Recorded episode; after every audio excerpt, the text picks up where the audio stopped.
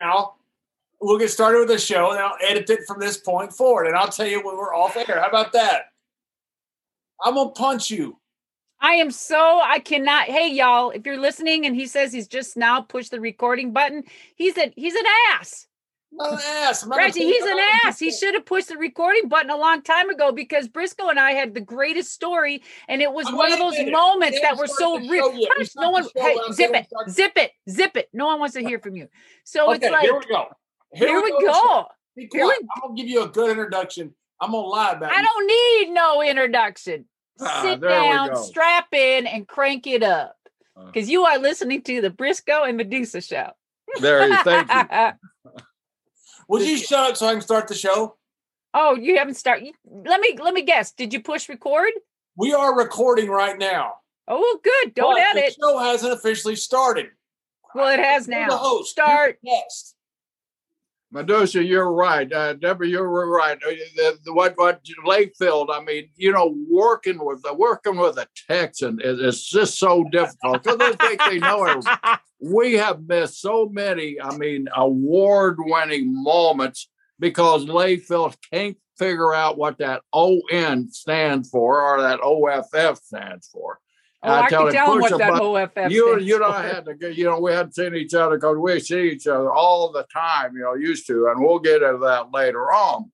I used to think you were stalking me to tell me to tell you, but who would? But Shit. any, anyway, he never pushes the button. We had Stan Hansen on. We had Michael Hayes and, my, and Michael was cursing and all. You know how Michael is, Mm. you know. I got a good Michael Hayes story too. Oh, we're going to get into that. Believe me. Uh, so anyway, John, it's your officially turn. Start the show, but we have been recording, and I'm going to put all that on air just to show you how you mistreat me. Because what you Oh, good, good, good. You know what? Because everyone's going to back my ass up. You damn straight. No, they're not. They're on, Yeah. they're on our side. They're on They don't like you. They don't like you. Would you Nobody stop does.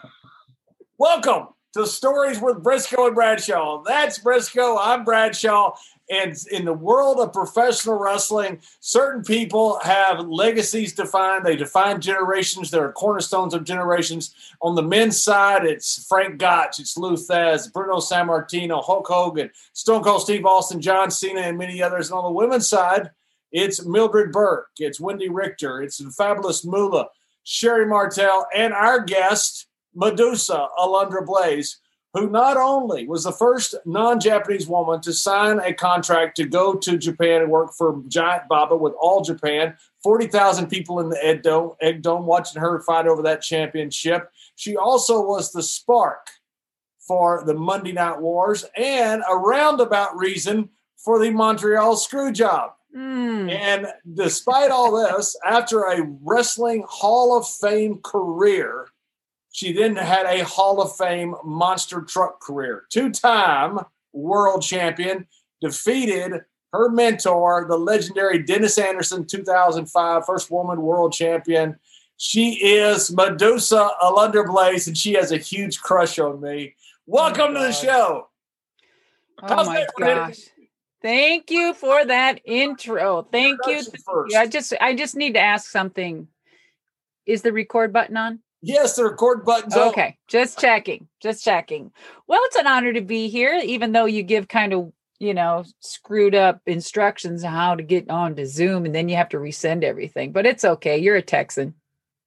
Uh, Thank you. Then now you know what I put up with all these times. You know, people ask, Yeah. how is it working with Layfield? Well, I got to give, give give that text a do. He's probably one of the most brilliant guys out there that that you know that's ever graced the, the squared circle.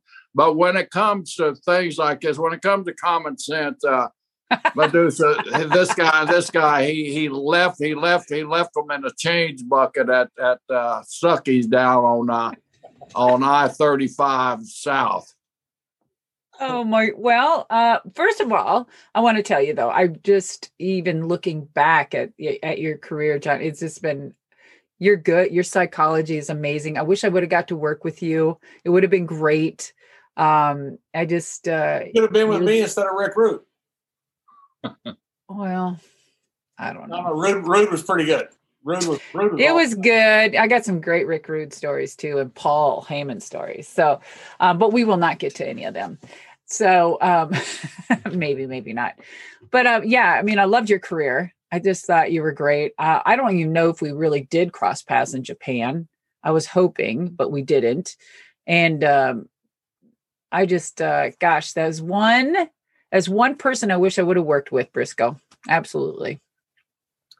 Well, tell me about like I interviewed you for Legends with JBL on the WWE Network, and you told me about your starting up in Minnesota because I started up in Minnesota too with Brad Rheingans and uh, the, the Mhm. gym, which was an absolute. Was that not the biggest chemical factory in the world? The gym. Remember that huge gym? They had, they had Oh, and Brad Rheingans? Yes. Yes. No, not, Brad. They had Brad Rheingans, but then you had the gym. It was just the gym. The Oh, that, yes. gym. And you had like 40 guys who bench pressed 500 pounds back in the early 90s. It was Mhm. it was insane. It was a great gym. And um, were you, gosh, I can't believe, did we ever really cross paths then? Because you were already gone. You were in Japan when I was uh, up there with Brad. What year, Medusa, was you up there with the Brad and and uh, Eddie? I'm going to say 87, 88. No, because I was in Japan in 88, 89, and 90. So it had to be like 86, 86, 85, 86, 87. Wow. You hear of all these horror stories, you know, the, the guys, the, the, the uh, you know, the, the, the, uh, the abuse that the guys took, you know, from the Sheik and, and all these guys that was training. Ed, Ed, Eddie's such a sweetheart of a man. It's, it's hard for me to imagine Eddie being, being on you, but Brad Reagan, Brad is one of the baddest SOBs that walked the face of the earth. Did did you get of that Greco training? Did you get of that international training? I mean, were were they as rough on on you ladies as, as they supposedly were on the guys? I wish I would have had more time with Brad, but he, I, I, I did. I got some great training with Brad um, at his place, and um, just I'm getting some flashbacks with you know it was like a a big building um, at his play at his house or something. Maybe I can't remember where it was. he had- when I was there, he had the ring in, in his basement. I don't know if Was it in the basement? Oh, I don't know. This was a building. It's like a steel building or something. But anyway, he um yeah, I got to train with him and uh, I wish we would have had more time. And yes, they were rough. I remember when I first walked into the place um that, you know, I was being introduced to this from, you know, from Ed Sharkey and whatnot. And he's like, okay, um 200 squats. I was like, what? Are you shitting me? I did, you know, you know, the old when you had a test and you're sitting there and they made you do 150 squats at a time. And I'm like, oh my God, boom. And then they throw your ass in the ring and just stretch your ass. And um, well, I overcame all of that and I came out well. So Now yeah, you were a nurse. You were a nurse at this time when when you when you get in. What were you working in a gym and somebody sees you and said, "Hey, you know, uh, uh, you would be good at, at uh, professional wrestling or at, No. at, at combat no, I was putting myself through nursing. I was putting myself through nursing in Minneapolis. And um, a girlfriend of mine was dating a Hollywood stunt coordinator, which he coordinated all of um, Dar Robinson's uh, uh, movies, which he did a lot of all the stunts for Burt Reynolds. So he um, was. he They used to tell me I looked like Burt Reynolds, by the way. Oh boy. Hmm. and uh you're still good looking, sir. and so um yeah, so my girlfriend was dating him and then we were at we were out at a beach bar in Lake Minnetonka. We'd hang out at Lake Minnetonka and uh we were playing volleyball and he was just sitting there and he, I was a big jock and a gymnast, of course, and uh very athletic and he said, you know, you'd be really good in the entertainment business and I'm like, yeah, right on. I could be a stunt woman. I'm a badass. And uh he's like, no, professional wrestling. And I was like, oh, pff, shit, no, hell no. And Had then, you watched um, any wrestling? yeah, well, I saw, I heard in a few things, and you know, in the Rumble, I'm from Minnesota, so yeah, with Verne Gagne there and everything, and so. Um, I was like, I never paid no mind, you know, and so um, he kept bugging me, and I thought, God, this wow, my girlfriend's dating him, and what a freaking dude! What a ew! He's trying to, oh, he's trying to bed me or something. I was like totally turned off because I, you know, I didn't know. He's just very aggressive, in a nice way though. And so finally I said, okay, what do you got? And he goes, oh, professional wrestling. And, you know, a friend of mine owes me a favor, which was Ed Sharkey owed him something because who knows what Ed was doing. And so um, he introduced me to Ed and he took me on. And of course, the old story is, you know, Ed Sharkey did not pay me for like two, three years, and I got paid five dollars my first Was, match was after you three paying? years. Was you paying him to train you? Um, no, the the thing came from um Kai Michelson is his name from Minneapolis. He's he was the stunt coordinator, and uh I guess he owed Kai some money, and so Kai and I were, you know, he just said, you know what, he owes me money, so I want you to do this because I think you're going to be great at it. So he took, and so anyway they worked it out and i got to go and train with him for free uh apparently and but he kept whatever for about three years and then he decided to pay me five dollars. So three. Five dollars. Five freaking dollars after three years.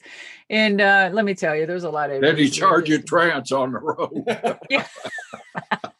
no i mean a lot of us uh roomed together. I remember i slept in a hotel tub while all the guys were out in the other room. Yeah. I mean it was pretty what kind of relationship do you have with Ed Sharkey afterwards? I mean, did, Oh, great. Are you kidding me? A you great, great him for not paying relationship. for three years. He didn't pay you for three years. Yeah, he even to this day he'll say, Who said I paid her even five dollars? you know? Um, so I don't know. Yeah. So I haven't seen him in a long time and I would love to see him. Um, is he he's still around, right? I don't even yes, know. he's still around. I saw him last year up in uh, okay, or two years ago up in Iowa. Okay. I in Iowa. Is he living in Iowa or Minnesota? No, he was. He still lives in Minnesota, but we do the that big Dan Gable Museum thing down in Waterloo, Iowa, and I wanted him to come down so we could honor Eddie Sharkey in Iowa. So uh, he came down for it. We wrestled a match one time when Eddie was the referee up in Minnesota. This was when I was with WWE. And I Yeah. told Eddie when I get in the ring with the rope and start swinging around, just powder out of the ring. I said, otherwise, you know, I'm going to hit you or something. But he tripped on getting out of the ring. So what he did, I've already gone toward him. I said, sorry, Eddie. He goes, you got to do it, kid. And I just beat him with the rope. I can just see him. Go, go, do it. It's be good Go for the ahead, go business. ahead, Go, go, go, do it. But oh, he was a good your- team player, though. You got your big break from Wahoo, right? Wahoo called you, wanted to come work with Verne. That's what it was. He um he's the one that called and just said, Hi, my name is Wahoo McDaniel. And I'm like, oh shit, is this for real? And I remember I was at my grandmother's house and I'm like, Yeah, is this for real? He goes, Yeah, this is Wahoo and work with Verne Gagne and um uh want to know if you want to come in for a meeting. And I'm like, oh, this is oh my god, this is it. Uh. So I went in there and I remember walking in uh the office. His was in this room and it was really long and Verne's uh, desk was way on one side and there was this long table on the other and we all sat there and Verne stayed at his table at his desk. And we, and and uh Wahoo and I were sitting at the table talking and um I remember Verne at there he when he spoke he spoke and he'd go he'd always hiss like he'd yeah. And I I don't know he was just he he spoke and he hissed and uh, it was he smiled a lot though and um, he told me we have a program. We want you to work Sherri Martel. And I was like, oh my God. Yeah, we're trying to get Sherri in here and have her come in. And of course, Sherri, I don't know, she probably didn't make it or was late. And I think she already knew she was going to WWF at the time. And I think they knew and they wanted someone to come in and do the angle and, you know, take the title. So, but I will tell you, Verne Gagne was so good to us girls. Oh my God, he was so good. I was so green and so awful and so horrible. And but he kept putting me on that damn TV and I was scared to death and I couldn't speak and but I was still out there on that camera and he just believed in me and I remember when I got my first paycheck guys it was $800 when I wrestled at the Cow Palace against Sherri $800 back then um I was like I was living the dream you know I was us what able you did to with it. I think this is a cool story. What you did with your first eight hundred dollars. Yes, my first paycheck. I was so in debt, guys. I mean, there was a, there's huge backstories up until this point, and it just,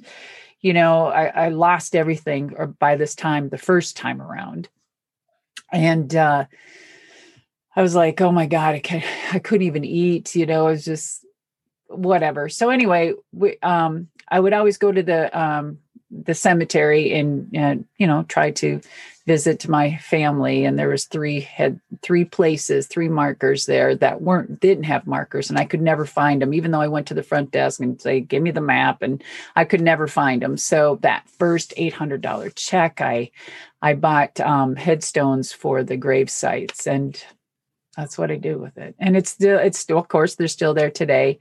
Um, uh, to uh, Grandma Magelli and uh, my aunt, which she used to, uh, she was a ballet dancer in the Nutcracker. And um, yeah, it was amazing. I think if I hadn't been paid for three years, I'd have bought a headstone for Ed Sharkey. That's a good one. You know what? I, I just may. I just still may.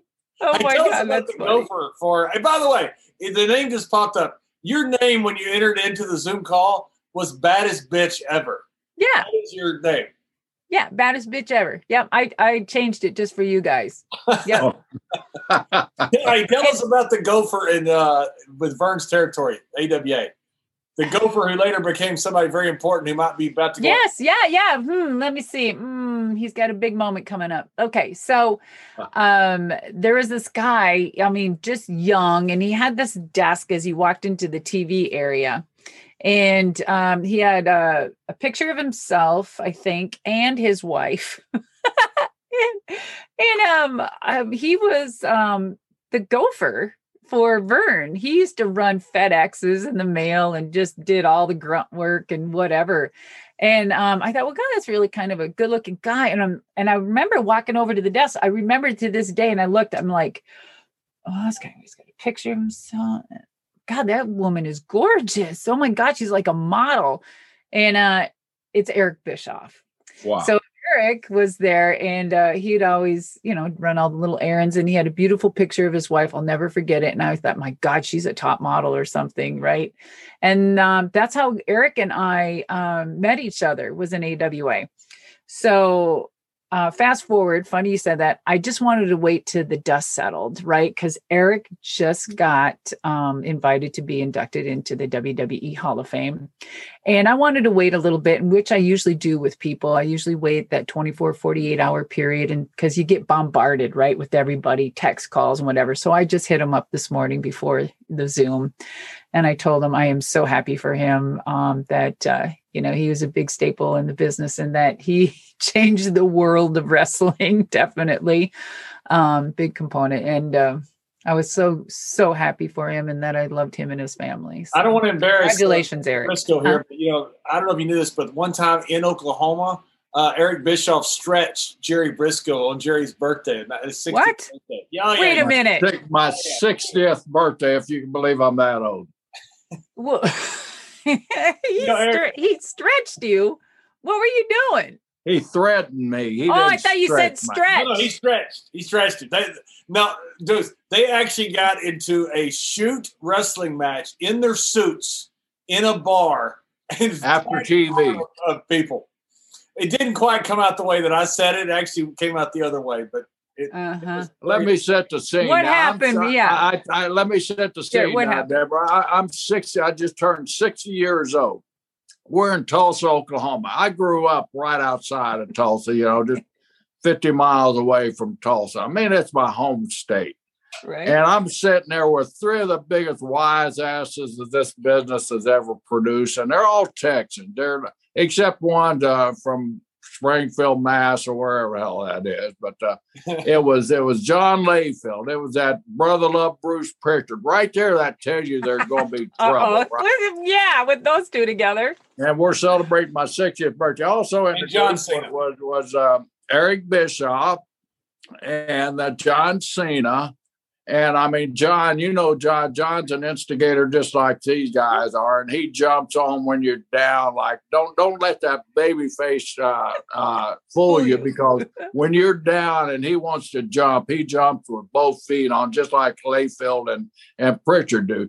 So I don't even know how I come up. You know, in my home state, Oklahoma. Well, you know, Briscoe was a tough guy here in Oklahoma, and you know he's sixty, all that. Bring another round of drinks. So we're bringing, we're drinking. We we drank it. Didn't we drink the bar dry that night? We did. We drank the bar dry. We totally drank it dry, but it's Oklahoma, so we know they got a back room with a reserve back here in Oklahoma. So we told them hit that back room, and they did, and they brought us more liquor. So there were some guys sitting at the. Uh, sitting at the bar, all dressed up, look like they just come out of a back then when you could actually have meetings one on one, face to face. look like they just come out of one of these high level profiles. And you know, Vince TV hotels, we stay at the nice hotel, you know, so mm-hmm. it's a nice hotel and so nice bar. But we're in Oklahoma. So uh, you know, they they're 60 years old and and and, and Layfield and Bruce, he did this, and, and all of a sudden, just out of nowhere, little Eric just looked up out of his, his quarter beer and said, Guys, he's 60 years old. He can't be that tough. Mm. And holy shit, Prichard, uh, Layfield, and Cena just bust started but he just punked you Briscoe. What are you gonna do in your home state? And I'm saying that I'm not wanting to do that. I'm 60 years old, man, and I'm having a good time. I'm drinking beer with what I thought was friends. And now they're trying to get me into a fight on a barroom floor in Oklahoma. I said, man. So Eric, Eric, and they, they keep on egging Eric. Okay, well, Eric, well, he can't be that. He's 60 years old. and finally, you know, I just had all all the harassment you can take. You know, you can take so much harassment if you're competitive. You know, and yes. I just I just took it and I took it. Finally, I said, uh, Eric, what do you want to do then? You know, how you want to find out? So I stood up, you know, like a fool. Eric stands up. Now I'm thinking, holy shit.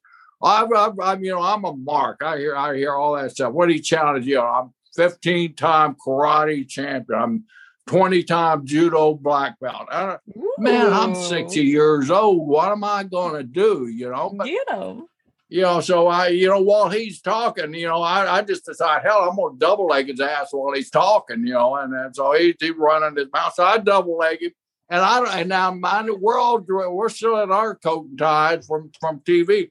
I don't want to put him down hard on the floor because you know he might get a little nasty, might get mad. So I, I double leg his ass in like five ten seconds. I set him up where I got full control with him and I just set him right back down in his damn bar, uh, bar uh, seat there. You know, nothing, no harm, no no foul, nobody's dirty, nobody's sweat, nobody tore jacket up, nothing. Sat back down, and like, well, you didn't take him down.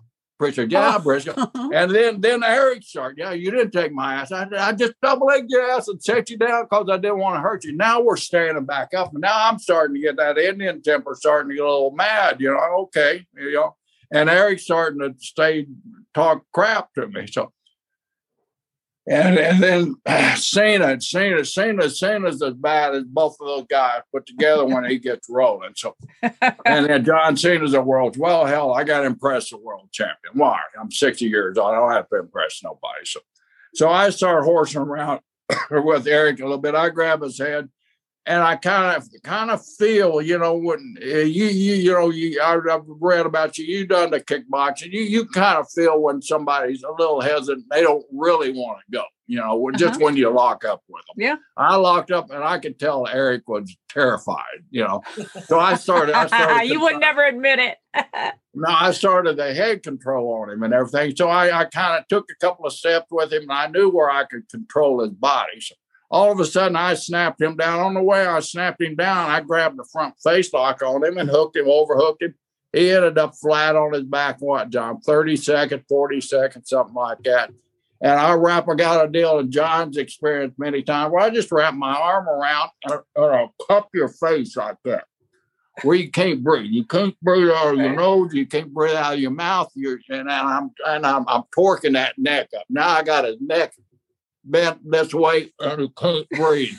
And I know that artery there where it pumps that air up to him. It's stuck I got a good, pretty good grip on that. Right. Uh, and and and so Eric starts this.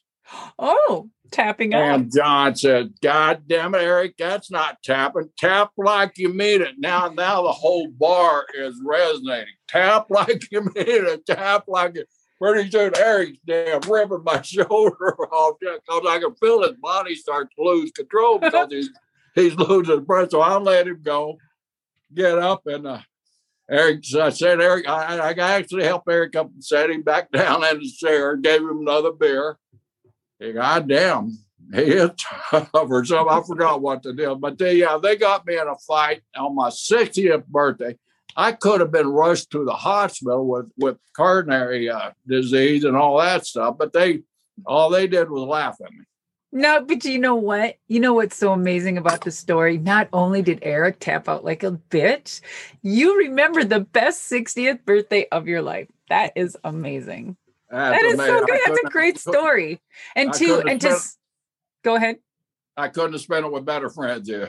Yeah. And what great ag- antagonists. I mean, between Prichard and uh their Mr. Producer himself and Cena, I mean, boy, what a motley crew that was. Hey, and, and Eric didn't do himself any favors. I, I love Eric. So does Jerry. He, yes. You know, they rearranged a lot of furniture in the entire bar in their suits. then, I I can only imagine. I've seen it, so I know when the when you guys get down like that and have a good time and wrestlers, oh, everything stops and they watch, and it is when it's Eric a great. Said, Look, I'll give it a go. We all went ooh ooh. That's what he's called. Cheers back. And I'm not wanting to do anything. I'm just wanting to drink my beer and have a yes, let me drink my beer. Why do I got to do this? All right, don't keep egging me on, but they know that egging on is gonna it's gonna come to something. But I got a great segue to that. Here's another Eric story. So when we were in WCW, Eric would always fish like, "Hey, you know, I'm this black belt. I know karate, and I'm gonna do this, and I can do that, and I'm gonna." He goes, "Why don't we do a segment?" Um, and uh, because I was studying you know, all of this in Japan, right? So it was kind of like, you know, oh, and he wanted to see what I had, I think. And so he had this taped and we were sparring in the ring and I was coming at him in the corner. I don't know, it's out there on YouTube somewhere. And um I was coming at him in the corner just kicking the shit. He had his headgear on, he had all his shit on, he was hiding and the feet were coming up bam bam bam bam right in front. And Eric's like this in the corner's like, "Okay, you know, enough." And then I hit my promo. So yeah, I think he was uh, I think he was reliving or no, this was before your 60th birthday. So maybe uh he took it. That's, that's awful.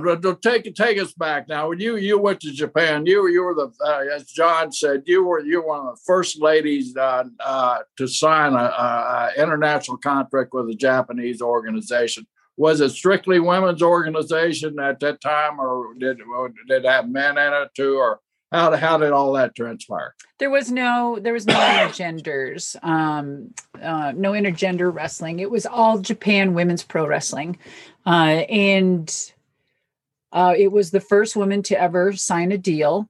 Um, it was on a handshake, in fact, and then um, the lawyers got involved, which they're not they weren't used to, you know, involving lawyers, but here's a woman that came in that uh, treated it like a business back in the 80s when she first started that got laughed at and nose turned up and when i had business cards made and uh, booklets put together to market myself and when i first trademarked my name medusa over almost 40 years ago so yeah that was pretty amazing and being the first woman to do that it, was such a privilege and i knew that um, when I went into wrestling, when Kai Michelson approached me, that I did my diligence to find out what I was getting into. And I really looked at the women's wrestling and saw that what was out there. And I said, you know, if I get into this, I really want to change the whole trajectory of women's wrestling and make it very serious. And so I started looking at um, the Japanese wrestling and the men, and then I found the women, and then I'm like, this is going to be my goal if I get in. I've got to, and then that's how I thought of my name. I I trademarked my name before I even got into wrestling, and I came up with that name just for wrestling before I got into it.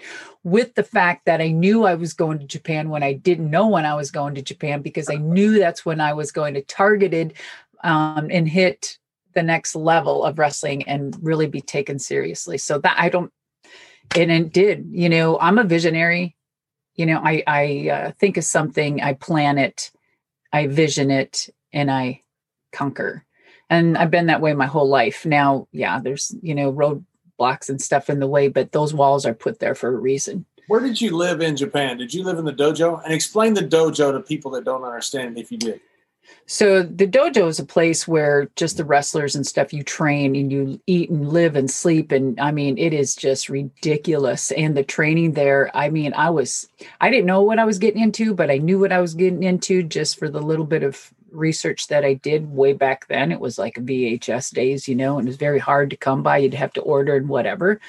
And so when I did get over there and sign my contract, um, I knew um, that uh, before we hit the road, um, I did have my own apartment, and my apartment, guys, was probably by a 10 by 12. And it was a bedroom, a cooking area, and a bathroom all in one, right? And it was like $2,000 back then. It was very expensive. And, uh, um, but of course, I was on the road almost 300 days a year so I, was, I wasn't at that apartment at all hardly ever. And uh, the dojo was incredible the training was incredible. Um, the all japan women's pro wrestling was very smart. They had their dojo below and they owned a restaurant above. And they had us work in the restaurant while training at the dojo. So when we were waitressing and you know serving food and cooking up when we weren't doing that and then cleaning the kitchen, we were down scrubbing the mat and cleaning that and training 24 7. Now, now the language barrier. You're you're you're you're the only American girl there, or you do you have somebody you could communicate with and share your your problems with? Is it all Japanese? Did you learn the language and and how how were the uh, how was how were you accepted being the only gaijin there? Gaijin, Yes. Or whatever the word is for one. No, it is. You're correct. Gaijin. Correct. And um, I never knew what henna gaijin meant for the longest time when they were telling me I was a henna gaijin. You know, I was a dork. Basically, henna gaijin, henna gaijin. Oh, funny gaijin, funny gaijin. And uh, um, I, uh, I was the only American at first but then they intermittently brought others in, like Leilani Kai. Um, I did wrestle her, and um, then I think after I was, women wrestlers starting to come in more. Now, I don't get the credit for this all thoroughly, I mean, fully. I mean, there were women over there before I was. I mean, I believe Sherri was there once, twice, whatever, I think. And um, Leilani Kai was there quite a, you know, a few times before I was, but they never signed a, a, a contract and I never got to wrestle with them over there. Now, um, but there for those you know three years solid probably i was the only one um the how i got my american fix i would always go down to the hard rock cafe tokyo and down at Roppongi and all of that and go see the 80s rock and roll bands and um, just live my life. And um, so yeah i got to know a lot of great 80s bands back then. That hard rock was a haven for Dude, there's some great stories on it here.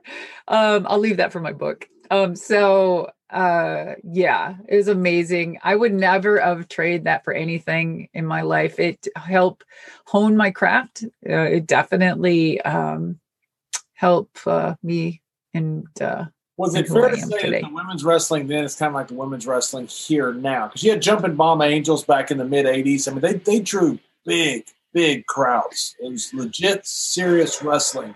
And I say that in contrast to, to what a lot that was going on here, not as a demeaning way to say it. That, mm-hmm. that was going on here was just kind of, if you were a woman wrestler here, you had to also be a valet. And you didn't have many choices. There you had entire divisions that were drawing big numbers in Japan. I'm glad you said that. So the JB Angels and the Glamour Girls and Wendy Richter, um, the rock and roll wrestling era and stuff, they they are the ones that really um that that was like leveling up. I mean, that was another change, another new era of women's wrestling that clearly does not get enough credit at all. At all. I mean, Wendy was pouring it in Wendy was huge. Wendy was like a big character. And I'm going to put her as equivalent as Hulk Hogan at that time and drawn in with Cyndi Lauper and Lou Albano and, you know, the whole thing. And um, that was short lived. And I don't know why. I do with conversations with Wendy, but that's her, you know, that's her deal to tell the story. So um, I think people, when they want to really look at good tag team wrestling in women's, I mean, I think that's very, that's a good place to start. Uh, the storytelling was, is, is very good very good. I love those women, and I got to wrestle the jump the J, the JB Angels too. Um, they were all kind of young. They were they were in All Japan Women's Wrestling when I was there, so I got to wrestle them a lot. It was an honor. I was like, oh shit. Was now, good. now this this is the peak time in Japan, or, or starting of the peak time of the, the renaissance, so to say, of, of ladies Japan what was this? Was this what you visualized? Was this where you wanted to be, or did you have other lofty goals that you wanted to to move out back into the United States and create a scene and kind of revolutionize uh, the style over here? Was that was that thought in your mind when when you're doing and and, and don't sell your short short short. You were you were revolutionized in japan wrestling and, and women's wrestling worldwide at this time. So i knew i had to get back to the states and that was my home. I wasn't going to stay in japan forever even though i wanted to. My heart will always be in japan. I love japan. I was just there a few years ago and i haven't you know just haven't missed a beat and uh, the people are still amazing. But I knew that I needed to get back to the states because I I knew and understood the business that every two years, is there's a turnover of fans, things change and you need to keep reinventing yourself. I knew this early, early on that reinvention, reinventing yourself is very um, important in our business. Um, keeping who you are in the character and grounding, but you need to keep reinventing your style and whatnot.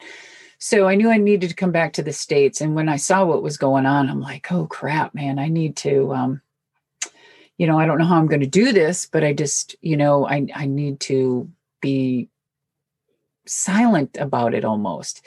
People knew who I was, um, but wasn't, didn't know anything about my style because if you really, I went from independence to straight to AWA in a short, short time, then straight to Japan for three years.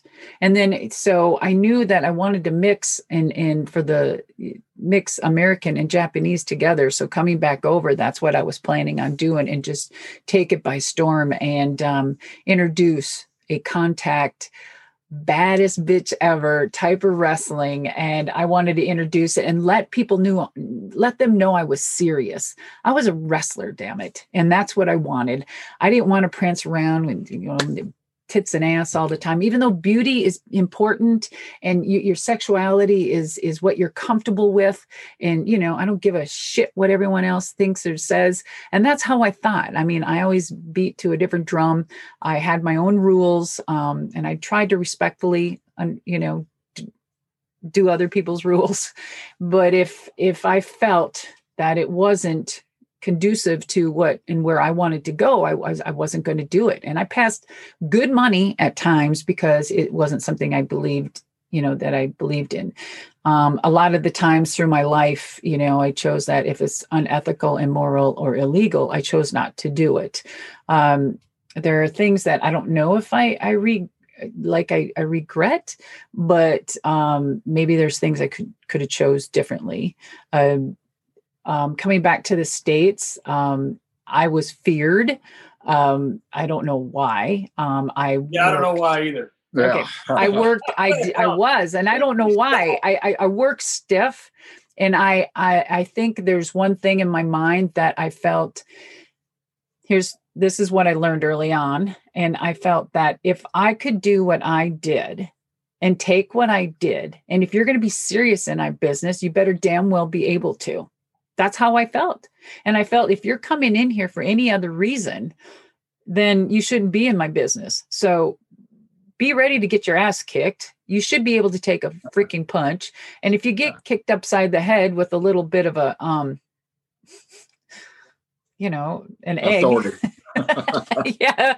Um, okay, we can say we're sorry in the back and then suck it up, Buttercup, right? People don't understand that the, the young people in dojos in Japan were treated like by today's standards, they'd be inhumane. You know, Jerry. Oh no, no, it would. It's totally inhumane. I got beat with with bamboo sticks. I got, I got knuckles cracked, broke, out of position. I've got tendons ripped, tore. I've uh I woke up You know, it- I woke up almost 48 hour or no, 28 hours later because I had both black and blue eyeballs and they let me sleep for almost a day and a half in the bus and I finally woke up.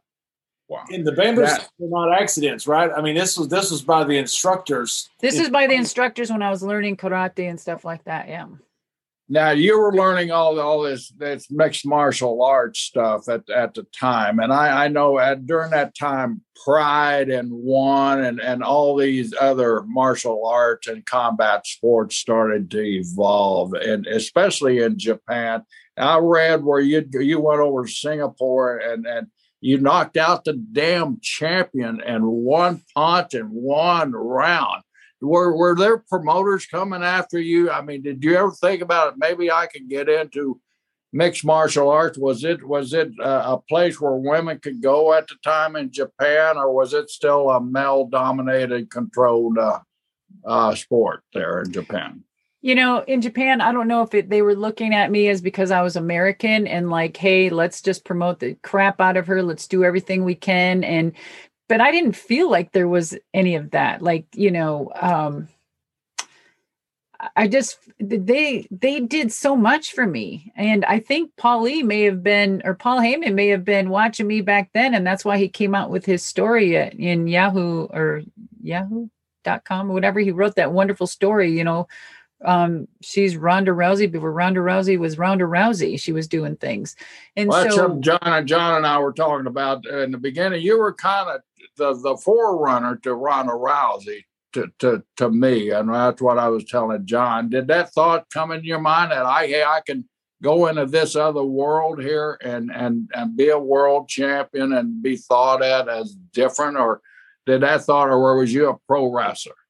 so um yeah so i was getting to that where i was wrestling and so and the promoters were pretty fair. I mean it wasn't about man woman thing. They were just they would just do all this crazy stuff they'd say hey medusa you sing i'm like i can't sing worth crap so all of a sudden i was giving concerts i had my own cds i was i had this cult following and i the cd was number one hit and it was like what the hell's happening and then they said, okay, you are a good fighter. You're serious. You're a competitor. You need to be a boxer. I'm like, what? And then that's when they started, you know, having me train with the Muay Thai and the kickboxing, and the karate. And they said, okay, you're going to Thailand. I said, what? And they're like, yeah, you fight. And I'm like, what? I'm like, I'm here to wrestle. Shit. And then um, I'm like, okay, I can do that. okay. I never said no. I was like, yeah, yeah, yeah. Then I found out I really liked boxing and I was like, oh my God, this is awesome. Bam, bam. I was just like, oh my God, this is a whole nother field. And um, so I actually right now I can't remember if I had my boxing match first with Aja Kong or if I went over to Thailand and did my Muay Thai kickboxing. I I don't know. I can't remember what was first right now, but the blood and the gore and the broken bones and the gimmicks and everything that we did was almost uh, i mean it was incredible. And now the boxing was a shoot between aja and i.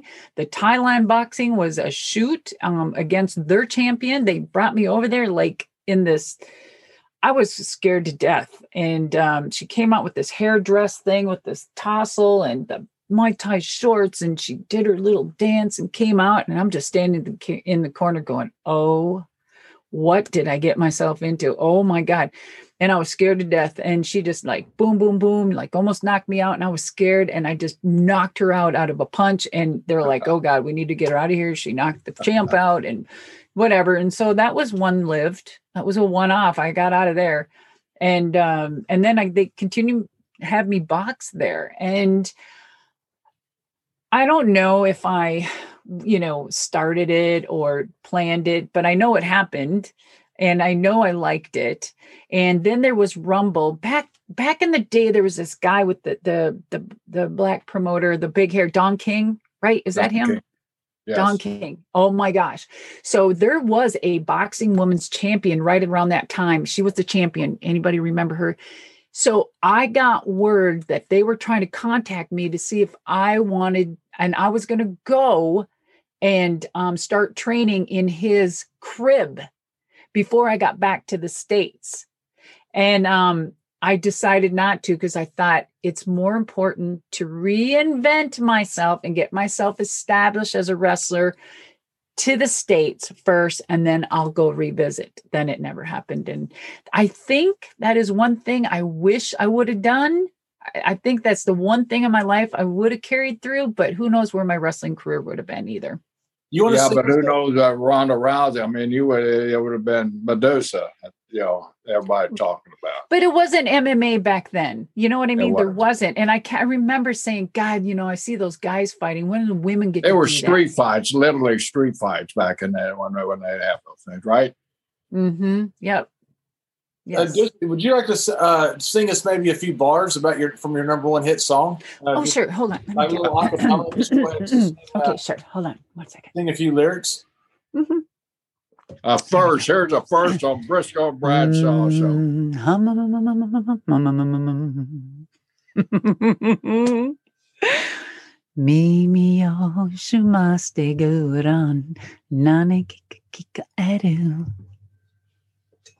He's also, I'm in love again. Absolutely. it says, "Let me come and whisper in your ear." Jerry and I are very happy now. Yeah. Well, good. I'm glad. Yay.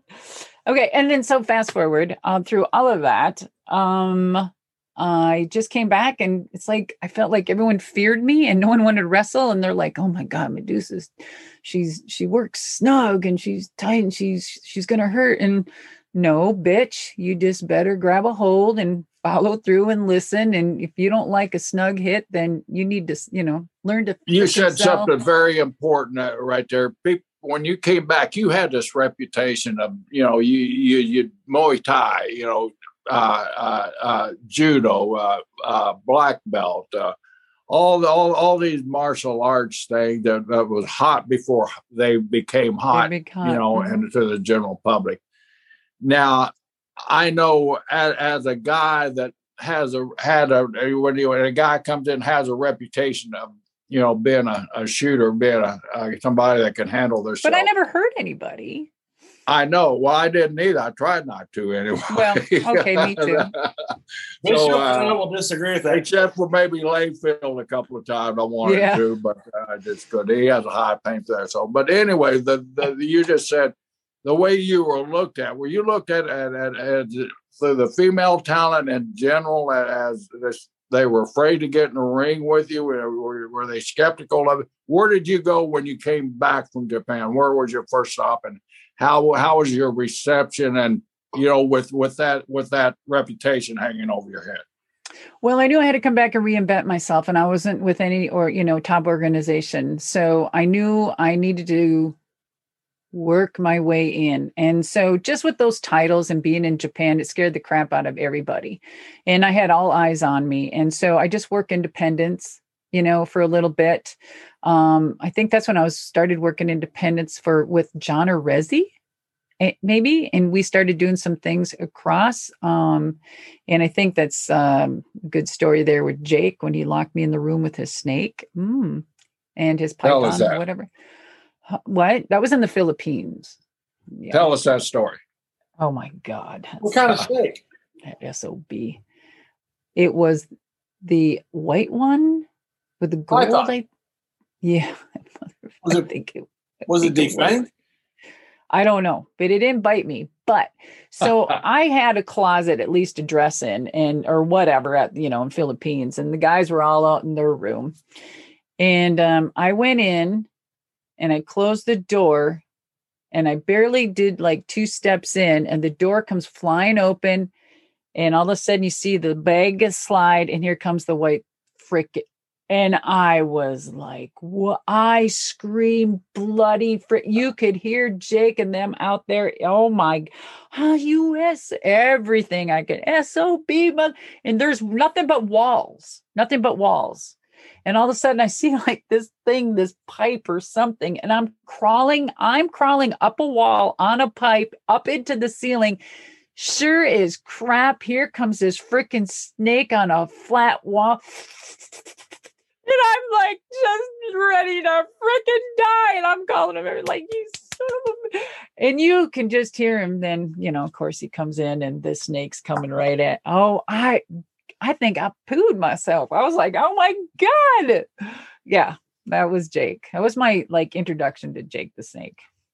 Hey, tell us about the intro to uh, Johnny Valentine. Johnny Valentine was the greatest of all time, but in fact, I, I wrestled. Johnny Greg, wasn't really small time. I wrestled was one time down in Waco, and somebody got mad at Jimmy Crockett, and they wouldn't put out posters of the event, so nobody showed up to this match. And in the heart of Texas Arena in Waco, it's me and Greg Valentine on top, except for Johnny Valentine shows up, and all of a sudden, Greg Valentine turns into this hammer and tong shooter. I'm like, what happened to you? There's no one here. He went on like half an hour and he just beat the living hell out of his dad's there. I'm like, look, it's not my dad. I'll, I'll put you over. I, please, please stop. But Valentine was his Johnny was a tough, tough old man. Tell us about yeah. when you met him at dinner. Because Johnny was also crazy. Dude, yeah. Mm, so um Greg and I go way back. And uh um so Greg and I we were where did where did his daddy live then? Where was it? I don't know. When I wrestled Greg, uh, yeah, he lived in Charlotte for a long time. Then he lived in Tampa. Then he lived out in Texas and uh, uh, Fort Worth, I believe. Uh, in the early years, like in the '90s, he lived or anywhere. I think it was Texas or whatever. So we met him for dinner, Johnny, and we were sitting at the restaurant and we're just giggling. And those boys were being boys. And I don't know if his dad was testing me to see like if I was like uh if he could um do ribs or if I was accepting, if if he could accept me or if he could pull one over me. But Greg and him and I were eating at the table. In a restaurant. In, in at the restaurant and Greg was just sitting there and he and Greg just started giggling and I'm kind of, you know, just I I'm known with the boys that I don't sell shit, right? So I I'm sitting there and all of a sudden something's going on and fucking Jan- Johnny Valentine's pissing under the table in the restaurant while we're eating. I'm like, what the and I I can't remember if I I don't think I sold it. Is this post? this is post accident, right? Post flight. I, I'm not sure. Yes. Yeah. Because he's crazy in wheelchair or crippled or something like that, huh? No, I don't. Yeah, but he was still. I'm. Let me tell you, he still. He's still Johnny. I mean, no, that was, was Johnny. I'm telling you, he did it because they started laughing their ass off, and and Greg says, "You just you you know you're not gonna Nothing's Welcome. gonna faze their dad. oh my! He peed. He just said he just whipped it out, and pissed under the table. Don't understand that, that this was this, one of the, one was it one of those loud long ones. so Dude, I probably I don't know. I probably had jeans on, so I probably had it all up my leg. I don't know. oh my god. People understand that that's crazy stuff like that was not abnormal. It was a rib. He did it as a rib, not because of whatever. And he was just testing me to see if I was, you know, the up but and up. Can you imagine someone doing that today? Like some wrestler, uh, you know, some somewhere just they get hauled off to jail in handcuffs and you know have to crit yeah, let me tell you, uh, uh, some of these plane rides is where half the shit went down too. You know, not you just dressing rooms and what. You, Jared, Jared and I have one that's named just the plane ride from hell. So yes, the plane ride from hell. Were you on that one? Jerry and I both were. Oh, you Absolutely. too. Oh my god. I don't remember it though. Yeah, nice, nice. Okay, yeah, right. Is that what we're doing? We're going to say we don't. That's a nice way to get out of everything nowadays. I don't remember that. Four o'clock. I don't recall. I don't recall that, sir. We went to customs in Hartford, and uh, Jerry and Michael Hayes almost get into a fight in customs. It was pretty, pretty. the Undertaker had to step in, and among others, and separate the separate the two. Yeah. It was quite I bet. They weren't pushing Michael very hard to separate. they were trying to egg you two on i'm i'm sure as well. Yeah there's some uh some amazing ribs. There's some amazing ribs back in my time. Some not too good and some just funnier than hell. Well, uh, can you recall one that you're allowed to tell on a family show that would uh, that that uh, that that would fit? um eh, no I hate I hate those questions because they can Um, put you on such a spot because no no no i'm good i'm good okay um okay how about no not that one either no. um no no i'm gonna save them for my book All right. I'm telling you guys, they're amazing. They're amazing. And like like John's saying, if any of this crap was done today, you know, I'm everything would be canceled on our ass. For your book, Yes. like this is the biggest show in the world. Me and Briscoe's show. Oh, is that it? Time to debut it. We'll The sell you a million copies just off this one story. No, I just want to sign. Yeah. Okay. No. Um. Uh. Well.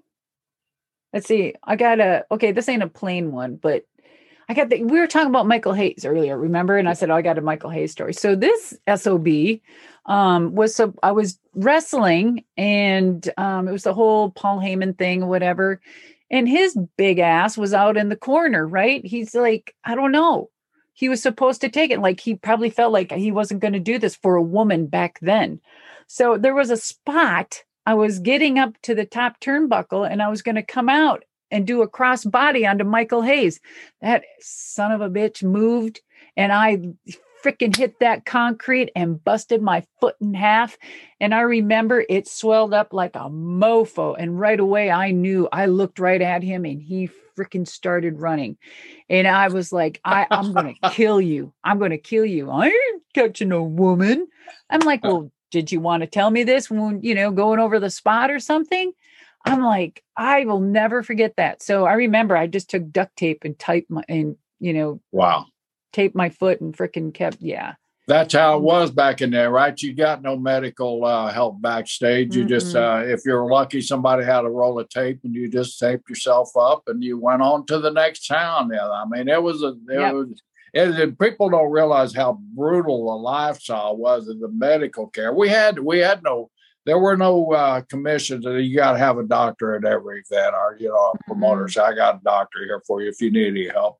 you were on your own. I mean, how many times do you roll in so sick from the flu or something like that? I never missed a spot. In I never missed years. a spot. I mean, that that's so I never missed a match, never missed anything for Yeah, 18, yeah. 19 years. Never, Uh, you- missed you- a flight, never missed a flight in my life. Wow. Well, I, I know, you know, I sometimes I feel like I'm being stalked on never missing a flight. I always get on these planes, John, and I, I, I said the second or third row all the time. And I, I, I notice like, you know, you, you get this creepy feeling. Some, sometimes some, somebody's watching, somebody's looking. And I, eh, for like, like six months in a row. I mean, she wasn't working, you know, she was doing her own thing with the trucks and, you know, promotional. And, Monster and what a brilliant, what a brilliant lady this is. I'd like to really get into all the businesses that you you you you you've owned and operated and built up uh, over your years. It's, it's just been phenomenal. You're a fantastic business. But I was being stalked by Medusa. I'd get on this plane, and all of a sudden, I'd I'd that's Medusa up there. You know, she'd look back and give me a wink or give me a beautiful smile. You know, and I was happy. And the guy next, who's that? You know. but every, Every week time. we, we were on a plane together at least six weeks, six eight weeks in a row, and just uh, just real random. And I felt like I was being stalked by you. Whatever. It was funny. Every time we'd be on the same flights. And it would be because monster trucks, um, would be at a facility, and then we would be coming home, and you guys would be coming in to wrestle at the same place. So it was pretty exciting. When so we were always passing each other's on the flights. It was great. That was my Delta relationship. Delta, it was my Delta relationship with you. Everybody has an class, airplane baby. relationship, and that was my relationship. I could have had a better one, but uh, you know, it's something I find really, really cool, and and because he's such an interesting man your your deal with Paul Heyman, uh, you know, and your your your your ring time with Paul Heyman, that, that had to be so unique with you because that that's a defenseless man that you were taking advantage of out there. uh, Paul was um, so helpless. Paul was uh, he was very helpful and I, I didn't know why. And I never felt that threat from Paul, which was really nice. And I think that's why Paul and I gravitated towards each other so well. And in business, it was strictly business since day one. And I think he saw a lot in me, and uh, he helped uh, catapult that to the next level in WCW. And he knew I was serious. He knew I was business. He knew I wasn't just a flighty woman and um, I wasn't there just for the TNA and a good roll in the sack type of thing. And I wasn't there for a casting couch position. So he knew I was serious. And uh, when he did, and he invested in me uh, as far as his time and his knowledge, um, it helped excel my career. It was him that helped, you know, put me on the map there to do more. Um, the first stint with WCW, um, as far as my interviews and etc. Um, and then uh, aligning myself with the uh, DA, the Dangerous Alliance, which was probably the best fraction ever. So I'm just saying. Um, and it was so much fun working with all of those huge, talented men. Uh, uh Bobby Bobby uh, Eaton, my gosh, there's a man that doesn't get enough credit at all. Bobby was one of the best I, wrestlers to watch. He was so fun. His psychology for the business was great for me. I, I would watch him a lot. Um, and of course, all of them were good. I mean, Arn Anderson, oh my God, what a guy what a great guy. He was uh I mean, he couldn't stand that when I would have to do interviews and I'd have to do like 20 takes and then he got he would sit there and do his little shit over here and tell me to hurry up and all of that and I was in the middle of my interview and I took off my high heeled and I flung it at him and he kept, he ran out of the room.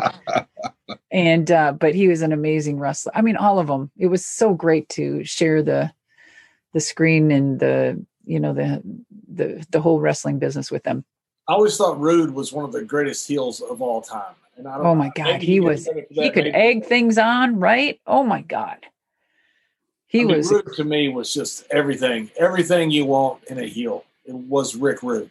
It, and it was all natural. Like Rick, the thing about Rick, Rick was such a natural. I mean, nothing that that you saw on TV, I don't think was not Rick Rude. He had he, he had that on the outside driving a car. He just had that natural attitude, that natural look. It's such a such a handsome man and such I mean, handsome, cocky, arrogant, but he was funny. He was quiet. So you know who traveled together? It was Rick, Paul, and I. Rick made Paul drive. I had to sit in the passenger seat and he sat in the back with the windows up, locked, smoking the freaking dope. And I was choking because I didn't get high. And they were laughing their ass off. And I, I mean, I was screaming, crack the freaking windows, crack the windows. And he's back there, deucey. And I'm like, dude, I can't do this. Uh. Did he blow it on you? Did he what? Blow it on you. Oh, of course. The whole, it was like Cheech and Chong, dude. It was Cheech and Chong in the car. You said you didn't get you couldn't get help but get high in that in that in that car with with Rick high.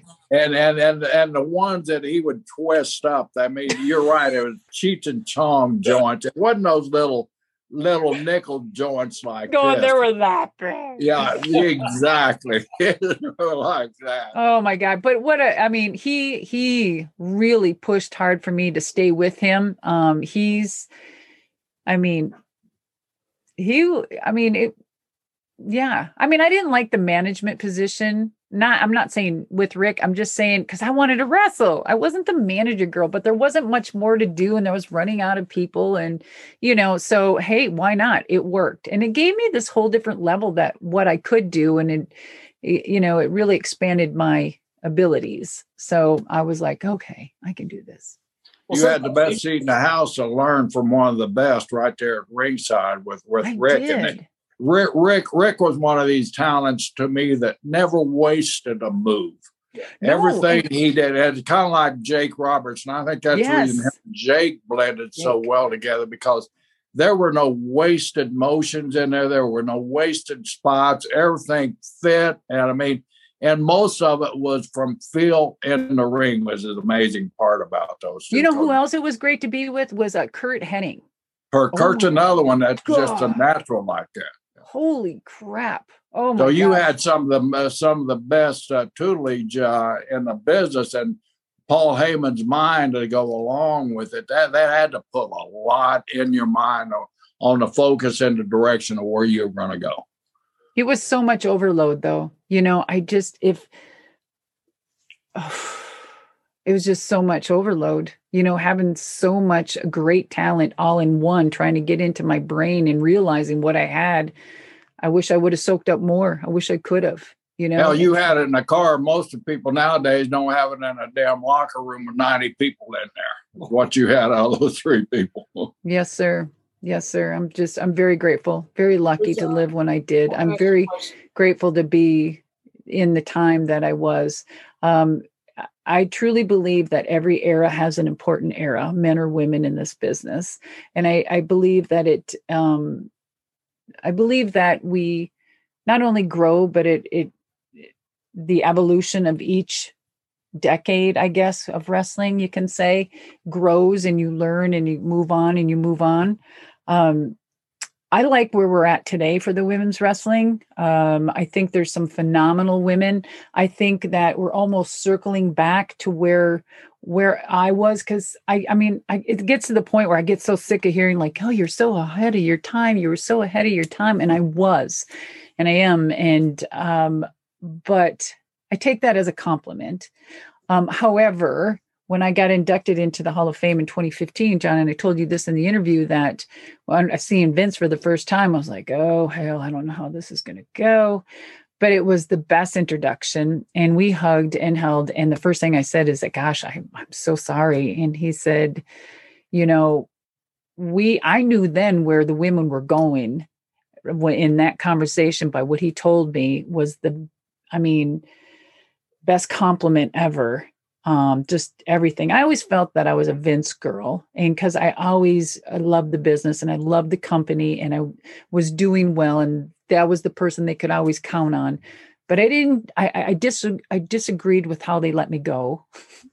but um, I, I, love I love the I love the story. Uh, you get into you get follow into the, how they let you go. But uh, yes, you, your your deal that when when they brought you in, you you you had you had you had them of still when you told Vince, no, you can't have my name.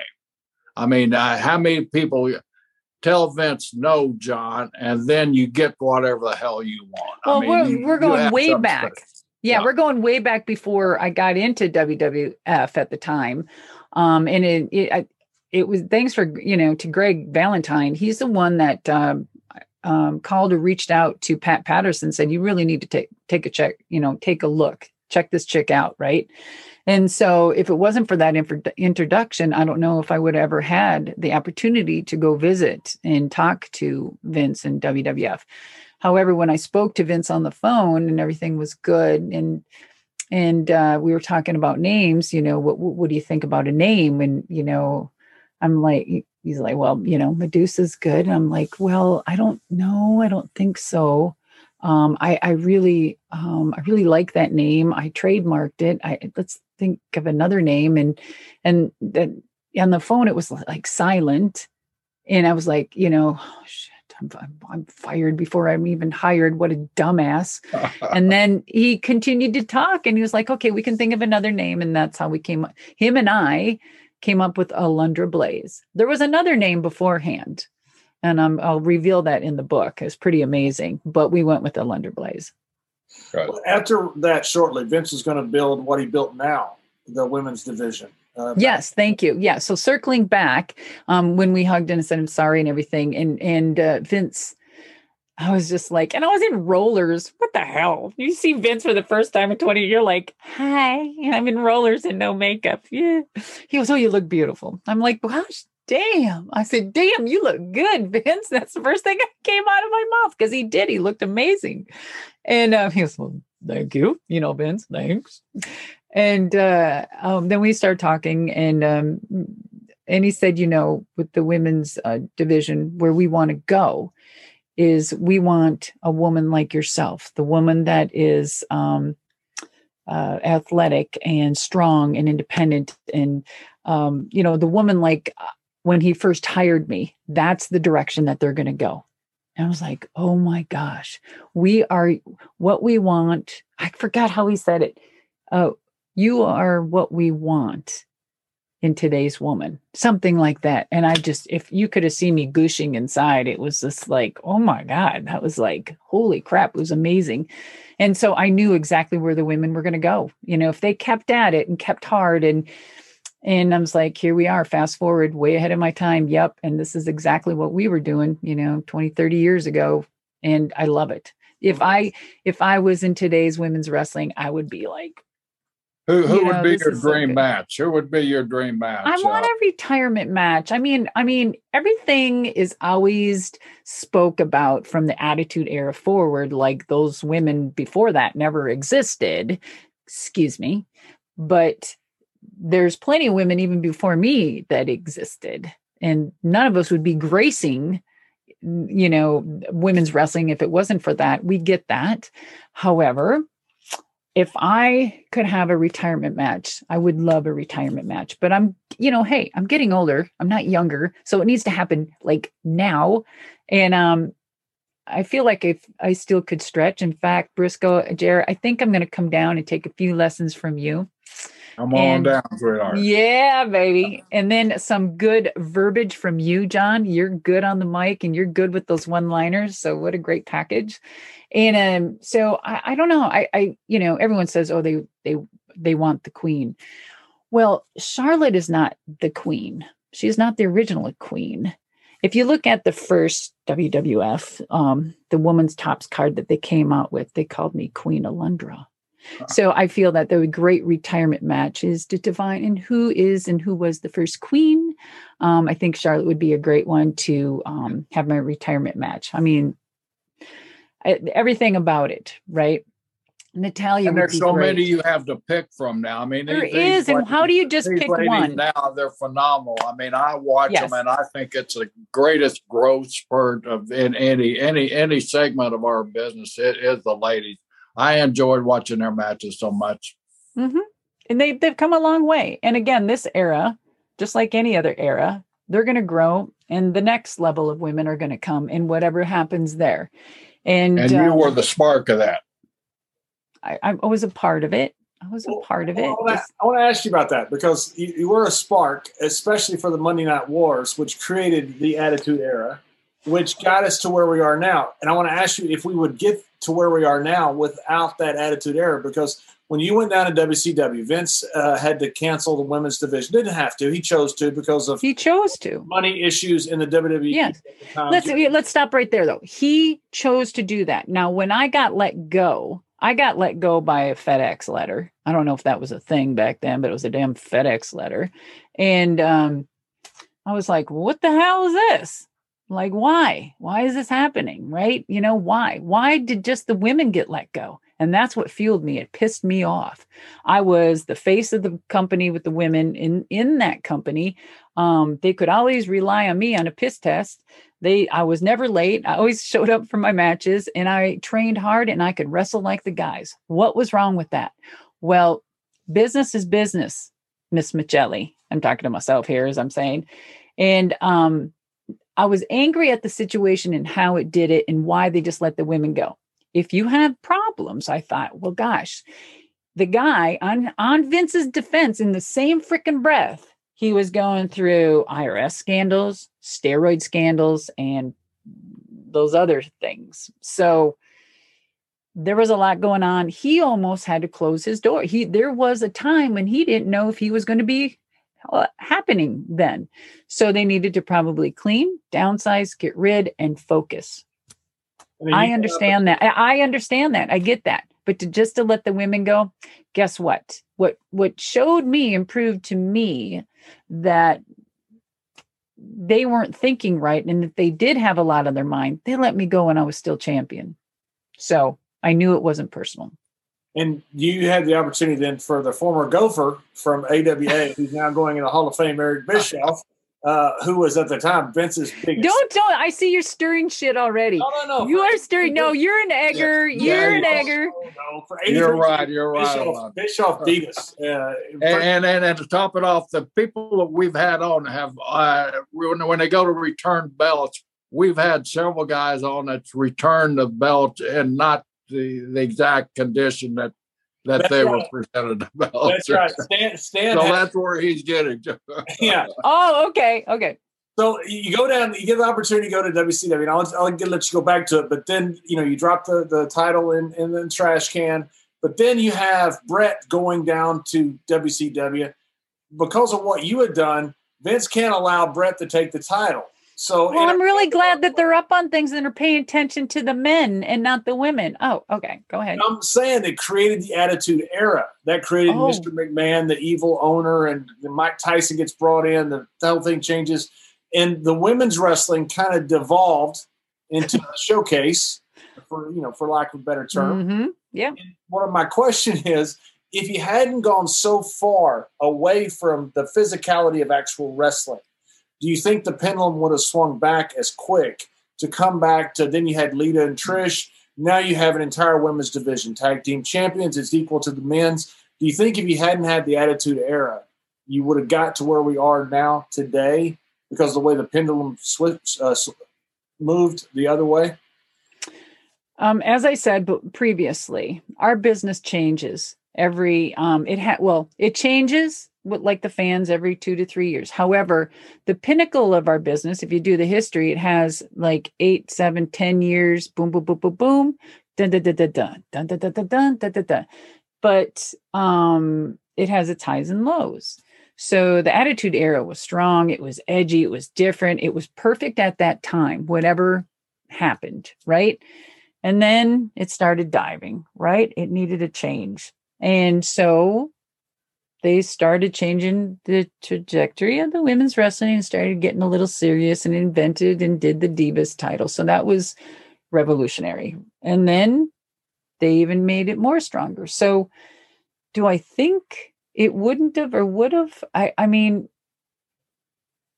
we need change change happens for a reason just like the seasons and stuff and we need to clean and and regroup and we need mistakes we need things in our face we need to falter and go up and down we you know failure is just a like i said before and, and failure is a blueprint not a destination and i i feel that anything that if we fail we learn we succeed we rise and um, we reinvent again. So I think every era has been a very important era. It has taught us things. It has brought us to higher heights, and it's going to continue to do that. Um, I don't think I don't think without the Attitude Era we would be where we're at today because it is as with time.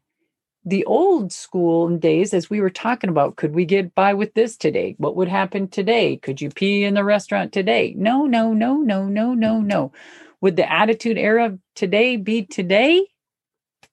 Hell, fuck, damn, there'd be so many people. Are you kidding me? Probably not. I no. Now we're being introduced to so much more. It's okay to have intergender wrestling and in all walks of life. Um, the acceptance is is change. And either you're going to be a horse and buggy and get left behind, or you're going to buy a first class ticket to the first ride to the moon you know? So and i'll never forget when i was uh sitting in my first financial meeting in the wwf at the time and they're just trying to introduce how to take care of our money. I, shit i never made enough money to even care to how to take care of my money back then, but I listened because I was an entrepreneur and I wanted to hear what they had to say. And I'll never forget, like um, Shane, he was so young, and kids running around, and um, there later on, Shane said, I think it was at um, inductions Hall of Fame speech that I did. I don't know where it was, but he said, I am going to someday have WrestleMania on the moon.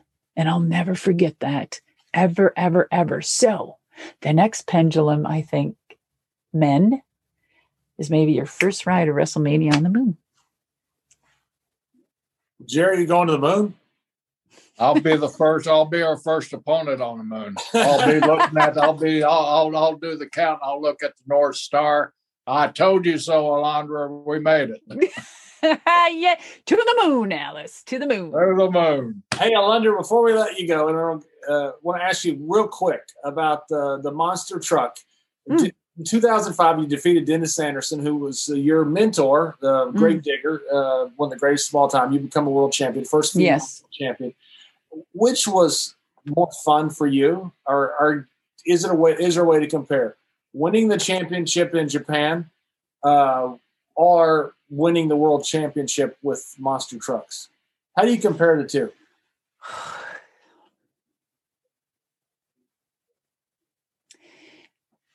You do and you don't. With wrestling, it's entertainment. And um, there are huge goals to be set within the entertainment business, but you have to be a bit narcissistic to be in this business a little bit. Really? And, and so, and so I learned that when I was in the hallways walking with Macho Man through the airport. And every time we walked through the airport together and the sun would be shining through the big mirrors and you could see on the other side your silhouettes, he'd stop and go, mm I'm like, God, these are some narcissistic men. God dang. Anyway, so um, I feel that um, with wrestling, it was a competitiveness, but within our own body and around the people, it because it's not a competition. Uh, it's more of a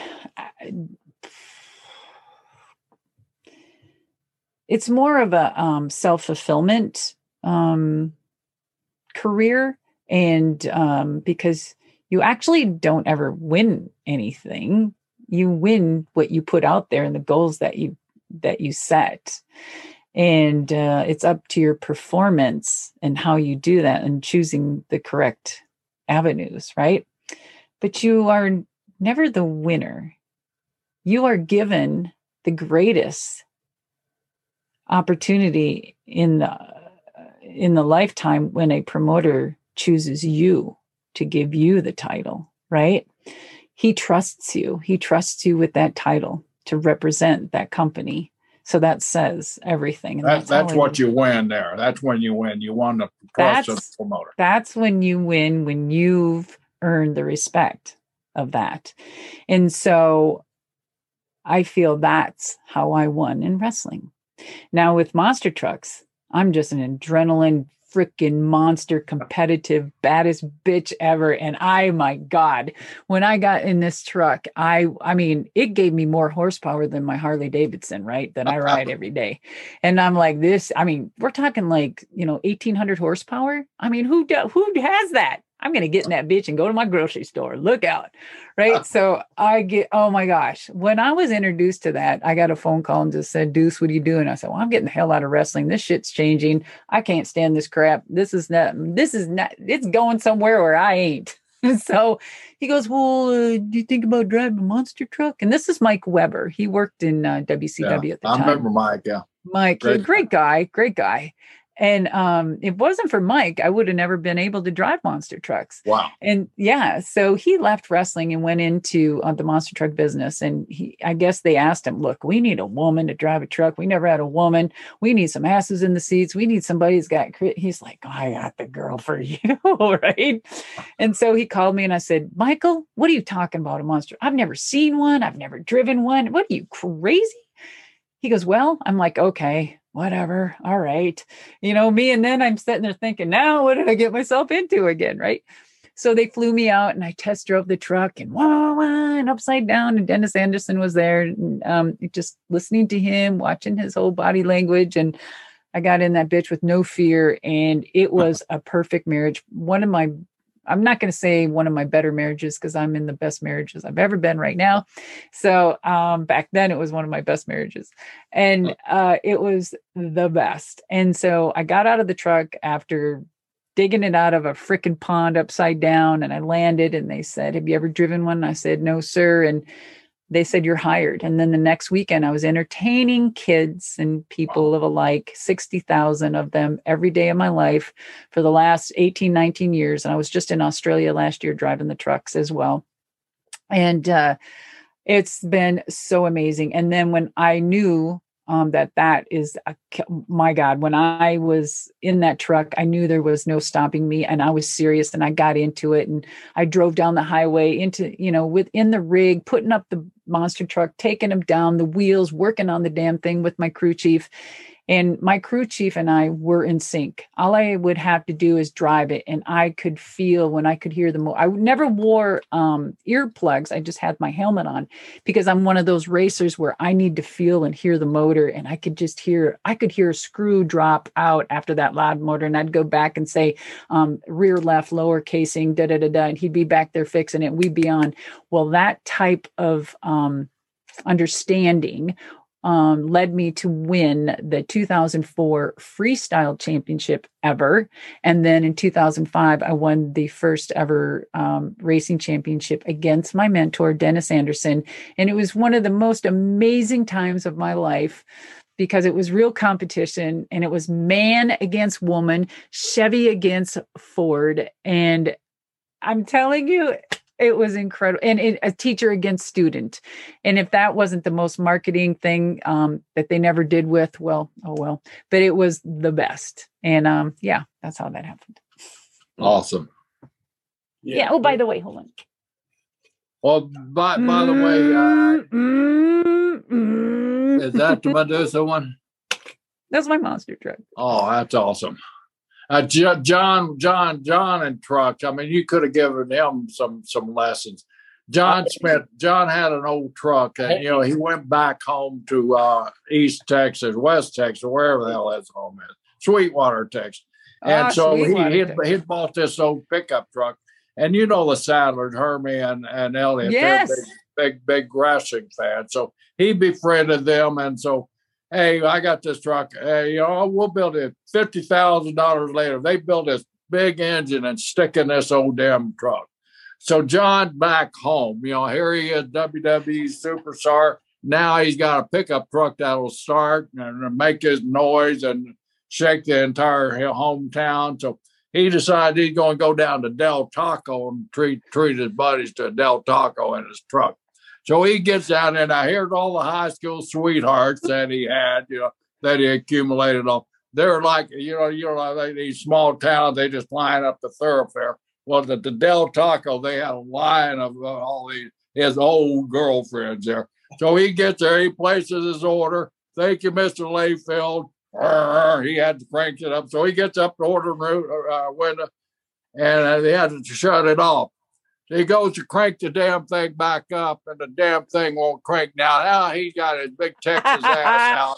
Him and all of his buddies pushing his truck in front of his old, all of his old girlfriends.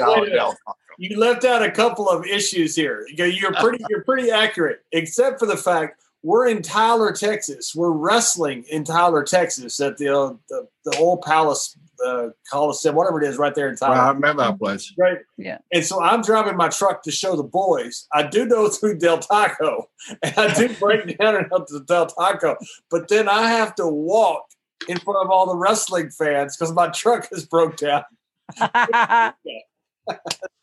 Oh, your poor ego. Oh my god! And it was hot. It was really hot. Oh my gosh! And he told pictures? me the story. You have pictures of that truck? Of course I do. Yeah, it's a 1980 Chevy Stepside, 540 oh. horsepower motor. Hermie oh my god! Oh my god, that's Absolutely. so cool. So my goal here is I after I restore my grandmother's Harley. Um, I have my grandmother's Harley now in Your the garage and I'm grandmother's restoring Harley, I love that. Harley. What? Your grandmother's Harley? Yeah, she's 98. I have it now. She just retired it. Yeah. Anyway, so yeah, I'm gonna restore it and stuff. It's an old, old Harley. And um, so my goal, you're talking about trucks, is I, I wanted the old uh 72, 72, 73 with the slanted nose Ford pickup, the old, but oh my god, that's my dream truck. Yeah. That's my next. Well, Medusa, thank you very much for joining us. Uh, and, and in all seriousness, are Jerry and I the best uh, host you've ever been with? Well, Jerry is. Thank you. I hate you. You're both the best. I love both of you. You're amazing. And Jerry, I'll see you back on Delta someday, my dear. I hope so real soon. Yes, sir. Yes, sir. Thank you guys so much. I wish you Thank much, you. much success. Yes.